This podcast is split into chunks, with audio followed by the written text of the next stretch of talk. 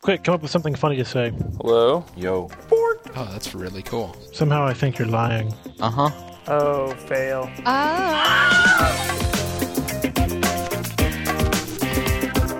Bad Philosophy. Episode 78. Recorded on November 21st, 2010. Big Bad TV Daddy.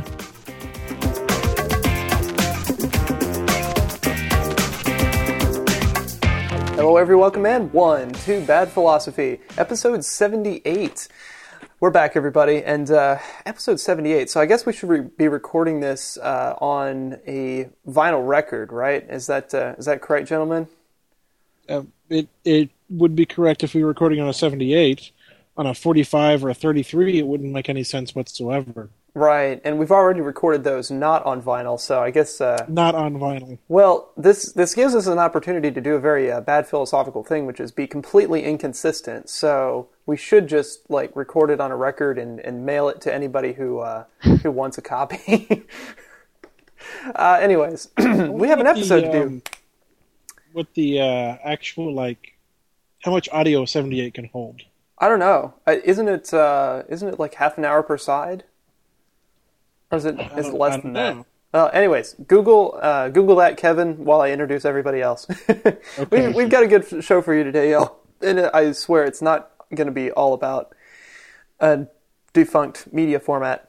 We've got, uh, for the first time in a while, and actually the first time on Skype ever, uh, Matt Legler. How's it going, man? It's going great. I st- I don't think this is the first time on Skype, man. I have you created a new Skype profile? Because I I- before Hey, the show for- here, for I had to worth, add Matt. I found out that I do have him in my Skype contacts already. Oh so- well, you know. This this is the fir- well, this is the uh, whenever I log into Skype, I get the same like New Year's 2000 chat room that opens up automatically. I don't know how to close it. Like so, I've been friends with you on Skype since then. since then, since New Yeah, Year's just like- 2000. It was something like that, like Y2K. You had a chat room. Okay, I I did one for that. Yeah, that was. I've done a New Year's chat every year for about the past eight years. It's been fun. Uh, And you are all, all of you, welcome to join. Um, all of you listening and all of you participating in this show. Um, but yeah, welcome to the welcome to the show, Matt. You sound amazing, by the way. Well, thank you. I love my Plantronics headset. I I love it. And and as soon as And I I- say that, you go to the the higher compression ratio on Skype. So now you sound horrible. I just stuck in a little pingy. Yeah. but anyways, uh, also on the show today, Simon Ponder joining us for the uh, what is it second week in a row here? Oh, what? Sorry, I was playing with my pogs. oh, Pogs. Because I just found them and, and I stacked them up and I just hit them with my slammer and it was ec- excellent. What kind of slammer you got? It's it's like a metal yin yang. Ooh. I don't know. It was the 90s. I had one not dissimilar from that. So uh, through some miracle of physics, they would like jump up and flip over, if I recall correctly, right? I don't know if that's a miracle. Pretty sure. It's it's probably just physics. Not just physics, yeah. Uh, well, also through a miracle of, of physics of, of some sort, we uh, we have Kevin Saunders on the show, everybody. So uh, give him a nice warm welcome. Glad to be back. Glad to be back. Thanks for being here. I can hear them cheering all the way from across the internet. Boo. Yay! Yay! well, with one Kids do not exception. a lot of music. So uh, Yeah. I also want to add that uh, I am enjoying a nice tall glass of mead at the moment. Um, it's my first time having this particular drink, and uh, it's quite tasty. I um, it's apparently made from what fermented honey, something like that. That's a big part of it. Yeah. Okay. Mm. I don't know. I just it's uh, it's kind of sweet. It's it definitely tastes like wine more than anything. Um, I like it. So, anyways, enough about alcohol. Are any of y'all Um, so- drink?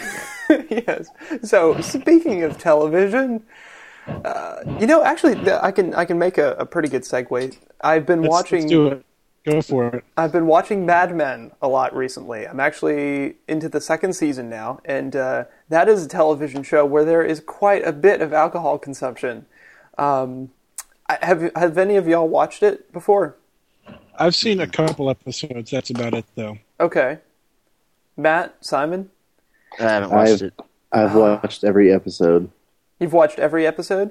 Yes. Wow. I- Okay. I'm a fan. So, uh, without spoilers, what what do you think of the show? it's a pretty accurate representation of of the advertising industry in that era. I mean, Okay. Can you less- speak with authority on this, having worked in the advertising era in the uh, in the 1960s? No, but I mean, there's been plenty of, I mean, old prof- you talk to old professors in mass comm that used to do that, and that's you know, they they drank socially with clients constantly. I mean, part of your job as as you know the account manager is to entertain your clients, make them feel wanted, make them feel special. It's basically like dating. So there was lots of booze. Yeah, and uh, I mean, there's just alcohol everywhere in uh, in the show. I mean, it's you get to work, you start drinking. You have a meeting, you have a drink. You you know get off of work, go have a drink. Uh, get home, have a drink with dinner and a beer, and you know, it's just uh, So it's like Europe. Uh, pretty much. Well, but with hard liquor more than anything.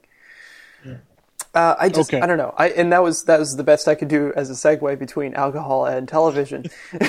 I've I've been particularly enjoying the show. I, I think we could do an episode on every single episode of theirs, talking about the you know, the, the particular philosophical and social uh, commentary in, in each episode. But it's uh, it's definitely it's it's definitely given me a different perspective on the 1960s than I had before. Uh, perhaps a more accurate one. I, I hope a, a more accurate picture than we get through uh, the television shows of the time. But uh, yeah, I'm looking forward to making it all the way through it. I don't know. The televisions of the time, television shows of the time, had some pretty bad stuff as far as like smoking and treatment of women that still come across today. Yeah, that's true. But but You know, this one kind of lays it uh, out in in, uh, in pretty stark uh, terms. Well, you know, heck, the uh, was it the honeymooners with the bang zoom straight to the moon? That was you know metaphor for him beating his wife, oh, and it was a catchphrase. Hmm. It's like you know, one of these days, Edna, I'm going to hit you. So stop being the way you are. That's pretty stark. yeah. But Not only uh, was that, that used, but that it was used for humor. Mm-hmm. And uh, I mean, okay, so the mis- the misogyny and the um, well, I guess maybe not misogyny, but No, it's misogyny. it's misogyny. Okay. And- they, they believed that women were lesser people and couldn't do the the important things that men could do. Yeah, but misogyny is literally hate of women, so it's not. Ah, there's a better word for it, but I forget it at the moment. Anyway, the misogyny, we'll just use that for the moment. Racism, alcoholism, uh, just blatant cronyism everywhere. Um, I guess so. So I guess some of the things that happened around that time make a lot more sense, and some of the uh, the motivations for the counterculture as well, which I'm I'm really enjoying. I don't know. I mean, probably only Simon will appreciate this, but uh, the you know bringing in the beatniks and kind of the the origins of counterculture in the early 1960s. Um, I've just really been enjoying that part, particularly that that subplot. but anyways, we won't uh, we won't talk too much more about that for uh, any of our listeners out there who haven't had the chance to uh, experience the epicness of Mad Men. Um, I want to talk in more general on this episode, and I, I guess I'll just preface it by saying uh, TV ratings at the moment suck, and here's why I think so. um, Fringe, which is is Well, one of the before you get into that, let me just say you. I'll give you three minutes to summarize the beginning of the episode because three minutes is about uh, how much time is available on a 10-inch 78 RPM record. three minutes. Yeah, Yeah. per side. Three minutes of sound per side. Yeah, that's right. Finish. 'cause Really? Albums used to come with like ten records in them. Oh man. Okay, so that's So, Dang. assuming you're recording on a record, you have three minutes to get your point across. Well, I won't. Uh, I won't even take that long. Uh, where was I? Yes, TV ratings suck, and here's why. Fringe, which is one of the the greatest sci-fi shows on television right now, if not the best sci-fi show on on television, is uh, is recently moving or has recently been relegated to the uh, Friday night death slot, which, uh, as we all know from our, our years of experience with television, the worst time for a show to come on television because everybody is out, you know, not presumably drinking, doing things on a Friday night, um, not at home watching the TV. Uh, That's not always true. Okay, we'll, we'll get Yeah. into that in a second here. But my point being, uh, it's been moved away from the you know one of the premier primetime slots of television because its ratings are not where Fox apparently wants them to be. Now, Dollhouse premiered in the Friday night death slot. It lasted two years, or well, two seasons, not even two years, and before getting canceled. And, you know, many other television shows have unfortunately gone to this particular time slot to die because of ratings going through the tubes. And as we all know, when a show isn't profitable, it gets pulled or moved or canceled by a network. Uh, but so really today I wanted to kind of talk about okay, why do we have the TV rating system that we do? What ways are there to do it better? And uh, what are some you know other ideas on the subject? But Simon, you had some some thoughts on this first. Well, first off, Friday night is, I mean, TGIF. It's been a very competitive night for years for the networks. Um, Okay. They like must see I don't think that's Thursday. been true recently. Not I think recently. that used to be the case. well, it- we're but it- living very like in the '90s. TGI Friday was a big deal on ABC, the comedy block. Yes, but the just way like must see Thursdays was a big deal during the '90s. It's kind of lost its edge a little bit. Yeah. But, uh, but you know, weeknights are competitive nights. On And I, I think that's the case now more so. Whether or not it was like that previously, okay, well, in the 60s there were three channels. We don't talk mm-hmm. about those because the system's changing, which I think is the point Steven's trying to make is that Yeah. the system as as is has not changed enough to meet his high demands. Well, okay, so here's here's my beef, and I, I expressed this in a tweet a couple nights ago. Why does such a thing as a as a death slot even exist in the age of the DVR when we have that- the ability right. to record a show and watch it whenever the hell we please, uh, skip all the commercials, do whatever, but basically enjoy the content at some time other than its live air dates. You know, why do we even care about when a show comes on uh, as much as that it comes on at least once a week at some point? See, it, it's also the streaming services. Like, I know that my roommate now, and I, we've for the past year, we've been watching TV that's either been streamed from Hulu or another online service, or recorded on his uh, DVR. So, like, uh, th- there's no reason for us to worry about what time something comes on. Yeah. So, so and plus, we we can't watch it when it comes on anyway because we're always busy. And and my and your point, Kevin, was was I think uh, a valid one that that I guess DVRs had just not penetrated far enough into the into the consumer culture, or that you know not enough people are watching shows uh, via DVR now. What uh, you know what what was your rebuttal to that? Well, and I've I've kind of been following this for a while now because um, you can actually follow um, at Syfy S Y F Y. It's a guy named Craig who works for Syfy, who actually talks about this quite a bit, and Okay. and he's given me some insight that I really I can understand it a little more. I'm not happy about it. I'm I'm I think the system is really broken. Um, but he he kind of explains things in ways that make you say, okay, I get it. I get why it's the way it is. So the way, thing is, is that advertising is king in television. It's the way it is still. Whether or not that's good, bad, that's the way it is. We expect TV to be free, and because we expect it to be free, we want. I mean, we have to put up with advertising for it. Now, the way that advertising is determined is via ratings. And the way ratings are determined is the Nielsen system, which I think we've talked about here on here before, at least a little bit.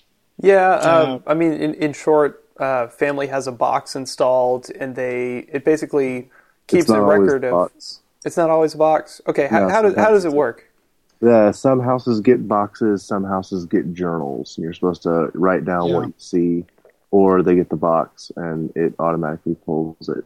Like um, literal it's p- pen and paper journals. Right, and it's not. It's Oh not every market. It's uh, it's the top 200 markets in the It's U.S. supposedly a statistically significant number of people, Yeah, um, Whatever. although that's been argued. So so it's a subset. I mean, we're talking a few thousand, right? People nationwide. No more than a few thousand. Okay, that that basically take down, write down exactly what they watch, and somehow from this statistically significant sample, we get millions of viewers, we get ratings, we get you know all of these stats that determine for everybody else what uh, shows stay and what shows go, right? Right. Uh, and that just okay. So so so let's let's bring the internet into the equation because it is the 21st century after all. Um, let's let's talk about you know what what have do y'all know of, of any efforts on the part of Nielsen or any of the, the television networks to bring kind of the, the newer technologies that are available like oh I don't know tracking what people are recording on their DVRs uh, into Well, the process of, of ratings. there is nothing with the Nielsen system um, where they have what's called the um, the rating plus seven, Okay. wherein they take into account the live viewers as well as people who watch it on their DVR within seven days of the initial air date. And and the cable companies have the right to to see what you've watched on your DVR or you know what you watch in cable. Um, it's very expensive, so they typically I don't think they do, but they do have the ability to you know snoop into your DVR and see what you've watched. Okay. And and do they use that in any way? I don't know. I doubt it. I doubt it. Um, not nothing. Nothing I've read um, has indicated that's the case. Um, they are aware of online viewers, stuff from Hulu, things like that. But the the issue is the ads on Hulu, for example, don't make as much money as the ones on your TV. Okay. Um, so it's and and because of that, the the ones that, the most valuable ads are the live viewer advertising spots, um, because that's what has been the most important for a long time, because that's what we can measure with the Nielsen rating. And and as much as it would be awesome to change to a new system, there has not been a system that everybody would jump on at once. Okay. Um, And, and, If- and why? I mean, what, what systems have been proposed? I'm, I'm kind of wondering, like, what, what options have been have been put Well, forward on mostly it's been proposed by people on the internet, so like not from networks themselves. Yeah. But you know, it's like, well, you should look at every single viewer. You should figure out a way to do it. You should increase the number of Nielsen boxes in the world. Which Uh, okay, I, I understand uh, from the network's perspective that that's impractical to track every single hit, and you really don't need to. I I, I'm understand statistics. You don't need to get at every single one. After a certain percentage, you get enough that it's a representative sample. Um, and, and and the boxes don't count as much as the journals. Um, the reason Really? being is is how, well, how often do you have the TV on in your house and you're doing something and it's kind of background, but you're not really paying attention to it. Uh, that's why the journals count more, is because people are actually engaged. They're they're watching, they're participating. Of course, the journals have the problem of um, self-reporting. yeah, you have to remember know to write it statistics down. is a problem. Right, Um, and, every, and everybody likes sound PBS because it makes them sound smart. Well, yeah, no, that's that's something that's actually been documented. Is that people want to ha- leave a good impression, and so they they modify their viewing habits in their journals, and they don't actually match what people are watching. right. Uh, in in much the same way that, um, and this is kind of a tangential thing, but it's interesting. People claim to hate reality TV. If you ask lots of people, they really do. I mean, that's that's sort of the the reported consensus. Yeah. But those people are also very likely to watch reality TV. Um, and and no, it, it doesn't make sense, but that's the case. And you can, you know, it's stupid, but Ghost Hunters is still one of the highest rated shows on Syfy. Somebody's Oh, watching. somebody shoot me now. People are watching this, stupid or not, they are, and and that's you know based on the systems that we have in place currently, but that's still the case. I mean, they they are apparently watching these shows, even if they are saying I hate them. here's so so this kind of leads into into my my primary beef, which is what are some ways that we could do this better? Um, some some other ways that we can think about engagement. You know, what what does it mean to be engaged with a TV show? It's it's, it's because to me it feels like we have in the internet age so many more ways of engaging with this content, with this entertainment, than simply watching the program on television.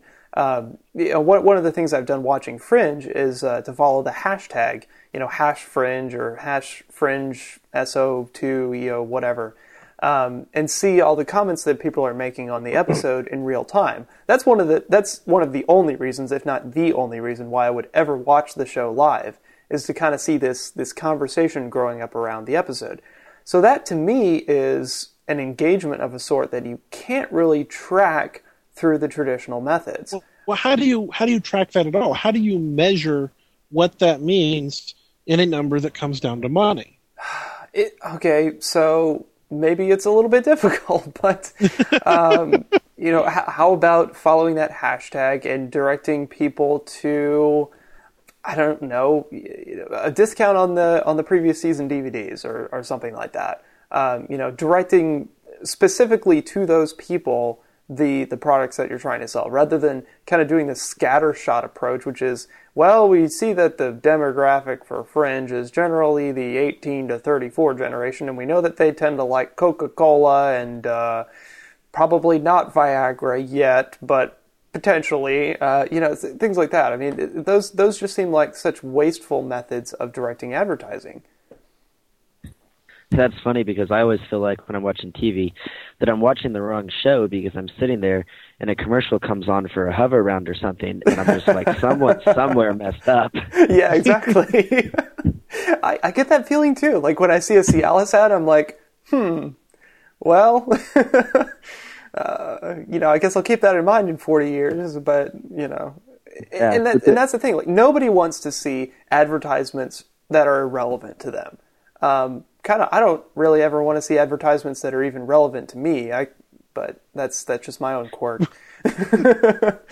you know the, the advertisements for you know like Cialis or stuff like that. They don't really target in on the 18 to 24 demographic or anything Not like that. They just buy they they buy uh, ad space and they'll say, well, we want it to you know to show up 10 times between 2 p.m. and 10 p.m. But isn't it more Okay. profitable for them to spend money on on show running their ads during shows where their target demographic is going to be watching, like oh I don't know Wheel of Fortune or Jeopardy, uh, rather than Well, they do. If you watch Wheel of Fortune and Jeopardy, those commercials are on there, but there's a limited number of spaces that a commercial can run in a certain period of time.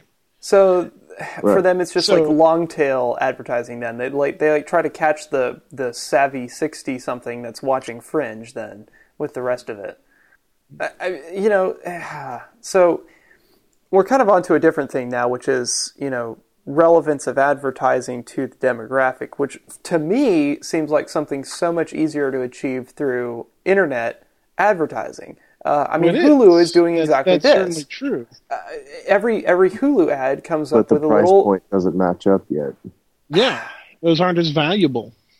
And and why do you think that is? I mean, are more people watching live television than than we imagine? Yes, Yes. they are. I mean, it's it's it's the, the case, Stephen, is that the majority of people still watch shows on the TV live. Well, what about- DVD. And, and why do you think that is? I mean, have we just been trained to do that for sixty years, so people don't don't want to change? no, but I mean, it's like that. It's like that article that showed up on TechCrunch. that I guess two weeks ago after they got bought by AOL and they had their first link on the AOL homepage. They got millions of page views.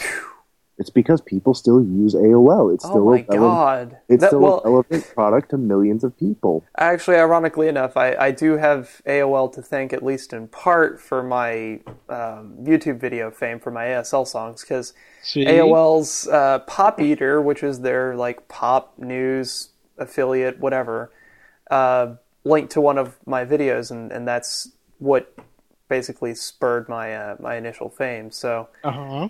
and that uh, I, as much as I'm okay with that, I guess I'm also sort of frustrated because I got an influx of these people that didn't they hadn't watched my back catalog. They didn't really know what I was coming from. They had no context for for any of this. A lot of them didn't even have any uh, any idea what American Sign Language was, and were as a result, not able to appreciate it fully. I think than than the folks who had like watched me from the beginning and seen the Jonathan Coulton stuff. And I feel like it's sort of that way with with Fringe. You know, you get if you put it on these on these wide broadcast channels, you're getting people who don't have the context, who are just watching for for the pure entertainment value. But the folks who are going to watch online are the ones who've followed it. They've they bought the DVDs. You know, they've watched every single episode. They're they're keeping up with it, and they're engaged in all the different other realms. So so it seems like we have a question of quality over quantity here. How can you target those quality viewers who are actually engaged with your content versus just the, the pure numbers that are watching it because it's what's on? They're doing that now with putting by putting them up on Hulu. Okay, but he said that's not as valuable. They're not going to make as much money, and money is what greases the wheels. Money is what produces the shows. Okay, so I, I- I have a question for y'all then. What what would you what would be something that you want to see? Um, you know, some sort of a means to support the shows that you want financially. Like, how do you how do you want to go from I'm watching this, therefore I hope that somebody sees that I'm watching this and sells ads for this TV show to I'm I want to actively indicate that this is valuable content to me. You get as many people as you can to watch it, and hope one of them has a Nielsen box. No, Kevin. Think outside the Nielsen box. That's the way to keep a show of, uh, alive, though. That's the way the system is in place right now. No, no, let's And- okay. Let forget and you can't though. change the system because if everyone starts watching it online and you go look at all these online viewers the system the the, the networks are going to go yeah but nobody's watching it on tv and that's where we're making our money so let's put something there that people will watch Okay, I, on I know. TV. I know what the problem is. We've been talking about that, Kevin. But but just indulge me for a second. Like, forget everything that that is in place right now. W- In an ideal world, how would you support the content? Like, financially support the content that you want to see on television. Steven? i Go go ahead, ju- Matt. Uh, okay. Um, think. Let's let's say we have TV inside Utopia. Here's what I see. Just like Apple, Apple wants an in-app purchase. So you're playing a game on your iPod or your iPod Touch or your iPhone or whatever, your iPad, whatever. You see something in the game, you buy it. Whether it, it is uh, part of your game or an advertisement in the game, it's all part of the game. Now let's take that to TV. Let's say I'm watching, oh, you know, the latest episode of How I Met Your Mother, and they've got a drink on there, whether it's Coke or alcohol or whatever it is. I see it, I want one, I touch it, I get it. It shows up at my house somehow. Or I am watching, and I, I see the, uh, uh, I, I hear music playing in the background, like in the lobby of the coffee shop or in the inside the bar where I'm watching these people. I want to know what that song is. Well, I can just tap the, or something on my remote that says I want to know what that song is, and I can buy it in iTunes right there. The, I think in-app or not in-app, but in TV purchase could be cool in the future. Okay, so like being able to, to directly, it, it's instant gratification. You want to you want to see an advertisement for something. You know, Right. I, So I some- see a new product on there. If a 13-year-old can come along and figure out a great way to get a Coca-Cola instantly from the manufacturer to my front door when I want it and I touch it on the TV, then that advertising model would be perfect in Utopia. Well, okay, so products are hard. I mean, products are physical objects that you have to move from point A to point B, but services are easy. I mean, that's one thing that the, the internet has revolutionized. But, but what what, kind of- more advertising on TV? your services or your actual products that you consume? Or, Well, it's you know, you- far more products, and that's that's what kind of torques me off is the they're advertising products on television more than anything, uh, whereas services are something that you can you can instantly get. You know, if I see an ad for Rhapsody, I want to be able to to go, oh, that's pretty cool. I want to sign up for Rhapsody instantly. You know, give me give me a link for that, and and I want to. But but okay, that that's one level of it. But how do I know that that Rhapsody purchase that I'm making while I'm watching Fringe is directly going to keeping Fringe on the air? You know, wh- where do I get my return on investment? Is and that that's kind of what I'm mm. trying to get at. So how do we how do we make that direct link, or at least make it more direct? The problem is, stephen you're only thinking of yourself in this in this situation. You're only thinking Of about course I I wanna- am. I want to keep Fringe on the air. The problem is, you know, there's several other million people in this country, and they don't like Fringe. You have no Screw people- them. you need them Why do I need not them? watching it- Well, okay, but uh, there's something I don't know. There, there's not anything objectively great about Fringe, but it's it's kind of a you know look at the medium, look at the shows that came before and after. There's this this idea, this this kind of subjective groupthink that comes about that says Fringe is a great show, greater than the you know it has value above and beyond the value that it's being given by Fox. So how do you correct that value discrepancy? Well, no, Stephen, the way value works is, and and that you don't like this, I'm sure, because again, it's all about you. the way value works is what people are willing to pay for it. Okay. That's what So- value is. Value so is not I'm an willing to- intrinsic thing. And so, if X number of people are watching it, if 10 million people are watching it on a weekly basis, that has been determined because an, ad, an advertiser said, well, I want 10 million people to see my ad, and I'll pay you a zillion dollars for it. But if half that, if that number gets cut in half, then the advertiser is going to say, well, I'm not going to pay you as much for those ads. I'm going to pay you half a zillion dollars.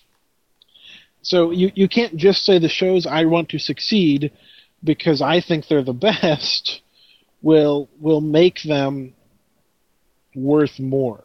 Okay, let's let's take advertising out of it for a second because I, I think we're we're still and okay It'd be and, and wonderful if you could. you say you that, you say that, but look, it's been that way for 60 years with television, more than that, you know, since the birth of television. But we have a chance to go beyond that. You know, it's it's always been that case because making shows is super expensive. Making shows is not as expensive anymore. I mean, look at Doctor Horrible, look at The Guild. They're making these shows for a fraction of the the production costs of broadcast television. Right. And But none of and their as a result, are a part of the union. See, there's there's you know Screen Yeah. Actors Blame Guild, the unions, has- please.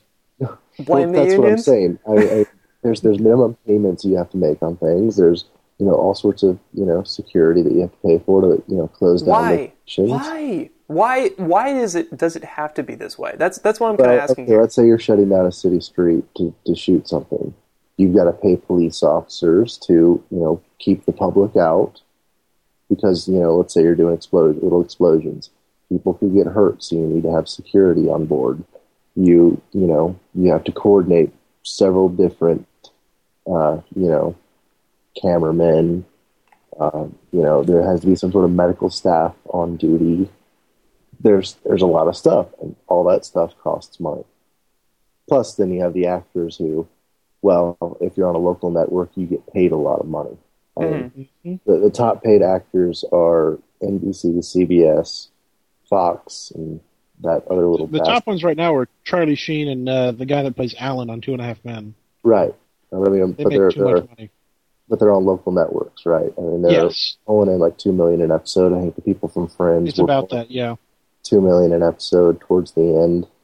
That costs a lot of money, and it, if you're, you know, Fox and you're paying, let's just say you're paying five hundred thousand dollars an episode to the main stars, you're going to want some return on that.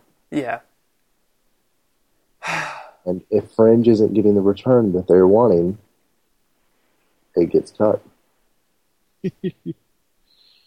You, you sound um, maniacally happy about this, Kevin. Well, no, I'm just. Yeah. I'm, it's a situation that, like, I mean, Simon's doing a very good job of of explaining how broken the system is okay. and how how deep seated this brokenness goes, and you cannot change a system as much as because I'm I agree with you so much, Stephen, on so many of these things. I feel your pain. yeah. I'm right there with you. Oh, I mean, because you you and I went But- through it with Dollhouse. We did. I mean, we we did it with with Firefly before that. I mean, There's a thing called the Firefly effect now, where Yeah. people won't watch a good show because they're afraid it will get canceled, and Yeah. that leads it to getting canceled. But then again, there's also you know the Family Guy and Futurama effect where it it got canceled repeatedly when the syndication did great in syndication, and suddenly it's back. yeah, but how's Yeah. the new Futurama doing? I think it's doing Uh, in a well. rating standpoint or a creative standpoint? Both. Ratings, it's on Comedy Central, so it's not going to make as much money because it's going to have fewer people. From a creative standpoint, they've managed to do fairly well with what I expect is probably less money. Yeah. and you know, Family Guy. Family Guy was canceled twice in its original run. It was canceled, and then you know, the fans were upset. They brought it back. They canceled it again, and now it's doing DVD fantastic would have brought rating wise. But Well, DVD sales, putting it, in, it was on Cartoon Network for two or three years, and that helped the DVD sales. Which Well, then hell, now it even has a the spin-off, right? Like the Cleveland show. Is is that actually a Well- show? It is, It's and it is a full spin-off. well, they're all terrible, Simons. That's not saying much. Yeah, I mean, how, Family Guy, American Dad, and Cleveland Show are all terrible. I'm on the record saying it. I, how does such a thing like that even get greenlit? Is is my my confusion in this? Because people watch it. I Mm-hmm. oh, that's that's exactly right. People spent money. People bought the DVDs. yeah. Well, that'll be a mistake. Um, that, But- so But then again, the group mentality rules television. and there's and it's sort of like democracy. I mean, yeah, one vote counts, but the percentage to which it counts is so negligible that you might not as even count for for all intents and purposes. You know, you may be really passionate about a certain candidate, but uh, you know, the only thing the only thing we can do is vote with viewership. And actually, when you watch a show, like when I watch a show, that doesn't even that doesn't register. That that's what what basically torques me off the most is it's not me, it's another person who determines this. And that's I again, I know statistical sampling, whatever, it's somehow through the magic of, of numbers it all works out. Uh, you know, my my contribution is somehow factored into the equation because of some ethereal whatever. But you know, we, because because we have the ability, because we have the internet, because we have freaking the power of Google uh, to to collect and track all of that activity, I should have a way for my you know my one view to count and at least be satisfied that I that that's been uh, recorded somewhere. And and then you've got to factor in, you know, the advertisers. The advertiser could say, I don't want to pay for, you know, I don't want my advertisement to show up on Fringe. Done. Yeah, If enough advertisers say they don't want their their, you know, ad on a show, that'll kill the show. And it has in the past. it, it yeah it certainly has. Well, they usually, well, and it's it's unfortunately it's a bit of a of a self fulfilling prophecy to the extent that if a show's not getting enough ratings, they're not going to want to put as much money into it. The advertisers aren't, which means that it won't get as prominent a position, which means it won't get as good ratings, and so on and so forth. Yep, it's a differential equation. Hmm. Sure, it is. It's I mean that that's whenever you have like a recursion path like that where the the change itself causes a change, that's it's a differential equation. And I'm I'm sure in Just call it some a spiral of shame. spiral of shame. That works too. But uh. I mean, I'm sure. I don't. I don't know if it's ever gone over in undergrad uh, advertising or mass com, but I'm sure there's an equation somewhere in some book that uh, has the relationship between ratings and advertising revenue and uh, and viewership. You know, and relates those three variables and shows you why shows fail or succeed, uh, and which factors have to be high for that to, to be the case. The only formula I remember was CPM, which stands for cost per thousand. Yeah, And but that's The M stands for a thousand. yeah, Yeah. cost per mil. You know.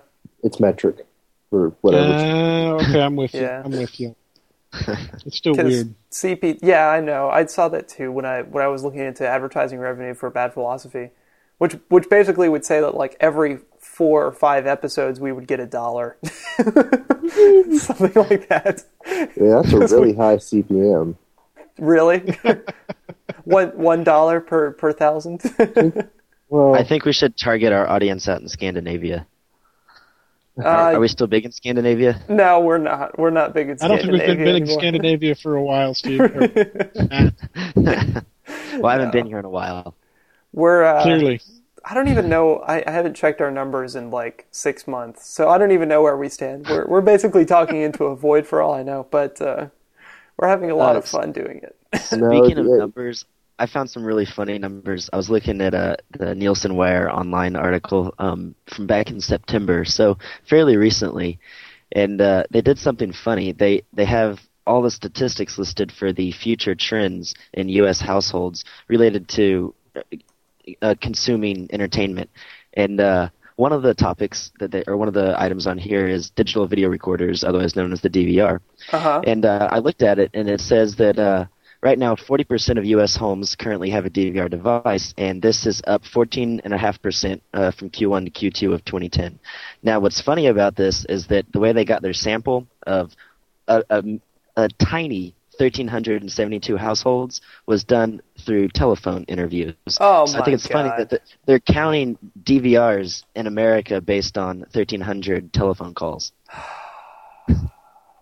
Again, This- not atypical for statistic gathering purposes. Why Right. the Doesn't hell it are we still but- using this system? This this just oh Because there are laws in place that say how you're allowed to contact and how you're allowed to gather this information. oh my god. And until the laws catch up, you go with the old method. So I- blame the unions and the government. Yeah, this is this is one of the reasons why I want to get into government. But I have a feeling like I'm growing right up back. with I'm growing up with a generation of people. Yeah, what what's up, Kevin? The past 77 episodes of Bad Philosophy will prove you will never succeed in government. There's too much stuff I can pull out of this Damn it. and just drag up and be like, he said this! He said this! Yeah, but here's the thing though, like we live in public these days. Like it's a very it's a very different world and the kind of people that are going to be voting for me uh, or that will potentially vote for me are not going to be the folks who are concerned about, oh, he said something on the internet 15 years ago. Cuz hell, half of them are probably going to have been from 4chan for crying out loud. Now that I tell you what, if 4chan ever got involved in in actual like real world politics, that could be a powerful movement. And they I mean, already they have. have. But you know, anyways, I don't even want to think about what kind of a government 4chan would start up. It's pretty scary. Anyways, um, so I kind of want to use the, the last few minutes of the show here before Kevin has to uh, bug out to uh, to look at our Formspring questions, of which we have quite a few right now. Um, Kevin, are you logged in right now? Um, no, but I can be. Okay, yeah, go ahead and uh, go and pop on over there. I'm just gonna take a brief I've look been- through everything. Um, Uh, I've been answering them somewhat regularly, but oh, I love this one. I think it's a perfect one for this uh, this particular gathering of panelists. F- historically speaking, who have been the biggest whiners in philosophy? um, Stephen Torrance. Uh, no, okay, that much of a winner. no, Um, I I and, don't, and I don't actually know any famous philosophers. No, so here's the deal, and I actually misread this. I apologize. Um, I blame the mead, but I the first time I read this, I thought it was historically speaking, who have been the biggest whiners in bad philosophy, which would you know, like in the history of our show. So Of the, the three years we've been doing it, yeah, um, I think that's a more interesting question. So let's just go ahead and answer that one and pretend that that was the original question. Um, who have been the who have been the biggest whiners that we've had Oh, on the show, Ooh. y'all? What? Back it up. Keep Okay. going. Um, the biggest whiners we've had on the show. Yeah. Uh, Jed. Jed? Jed. Jed's kind of a whiner. Jed and I whine Yeah, to get Steven to do things. I think I Jed think wants Kevin. those You, darn kids to get off his lawn. I I would I would agree with your answer, Kevin. That that uh, I have been one of the biggest whiners. Today I've done my, my fair share of whining, so I think I've lived up to my uh, my reputation. yeah, but you have as- whiny. I do. Uh, but aside from me, who have been some of the biggest whiners on this show? Now I'm trying to remember who we've had on this show. um, gosh. Yeah, Let's move on to the that next question. Um, here's a here's an easy one to answer. Formspring is awesome, don't you think? Exclamation point question mark. No. Did they use an interrobang? I think I wrote that one. Okay. Um, I I should probably answer this one, uh, inebriated as I am. Is alcohol the most harmful drug to society? Um, no, I Did I think. answer that one?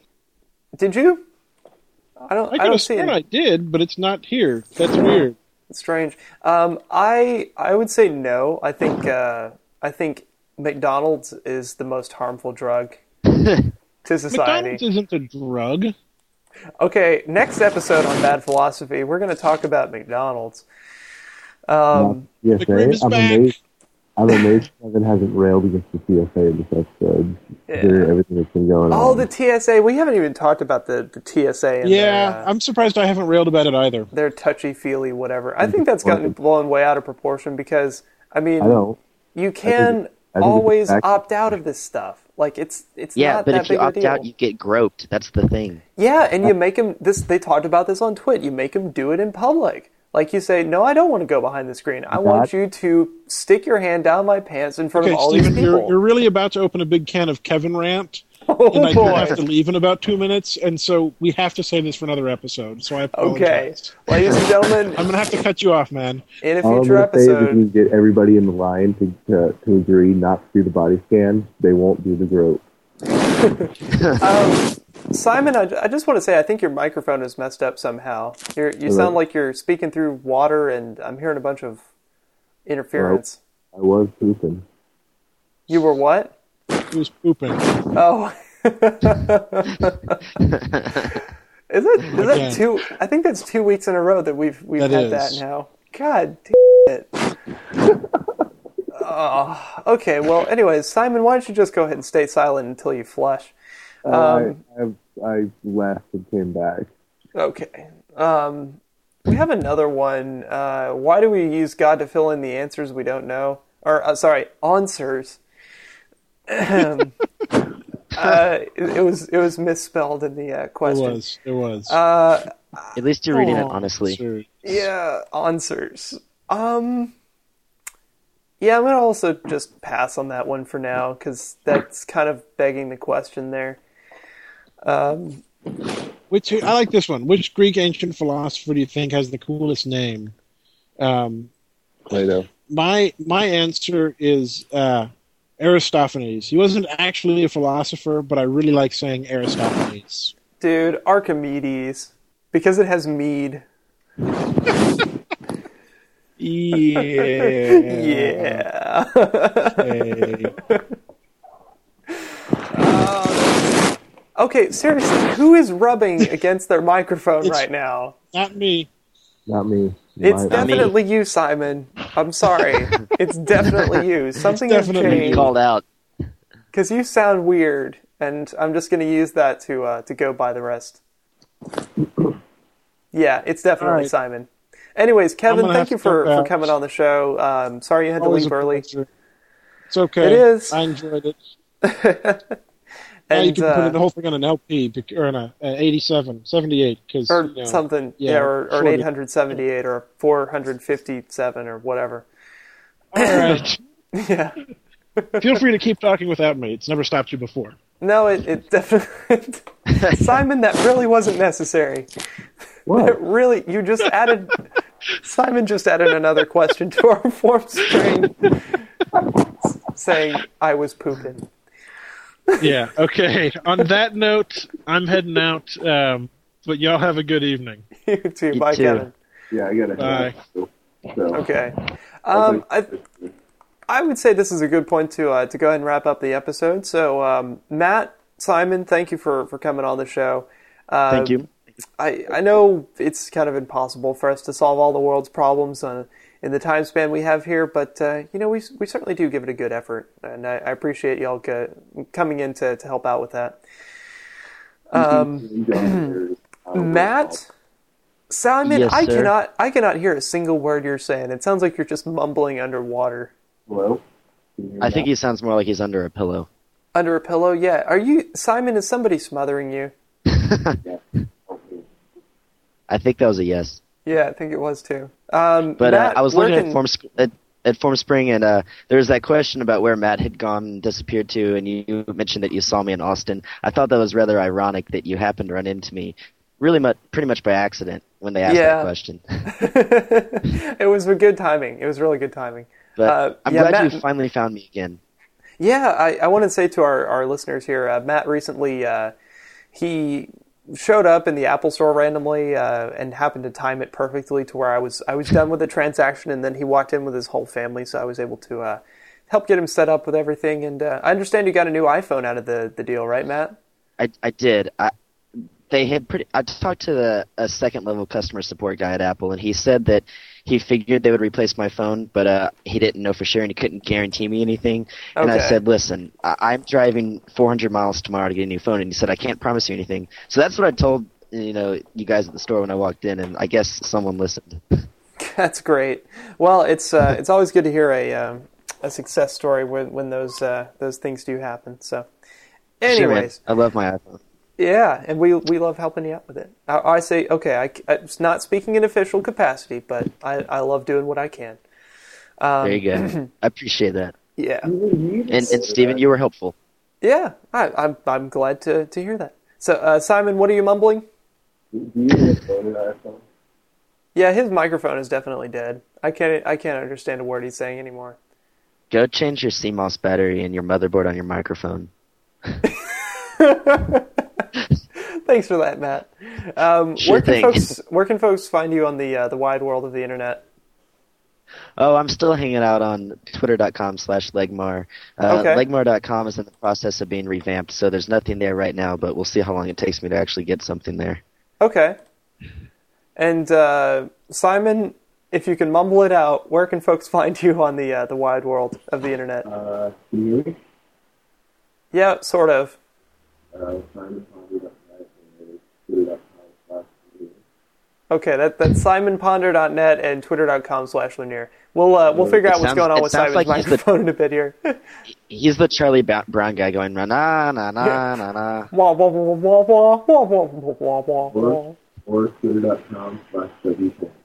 Yeah. Um, What he said. That's that's wop wop wop wop wop to you. Um, thank you all for listening to this show. Uh, I hope you do start watching Fringe or something that you enjoy, and uh, and maybe cause a little bit of a change to happen in the TV industry, even if we uh, we lowly philosophers can't. Uh, feel free to, to leave us a question uh, at any time on our uh, our website formspring.com slash or uh, sorry formspring.me slash bad philosophy. You can also get there from our main website badphilosophy.com and follow us on Twitter twitter.com slash bad philosophy. Thank you all for listening, and we'll see you next time. Bye bye.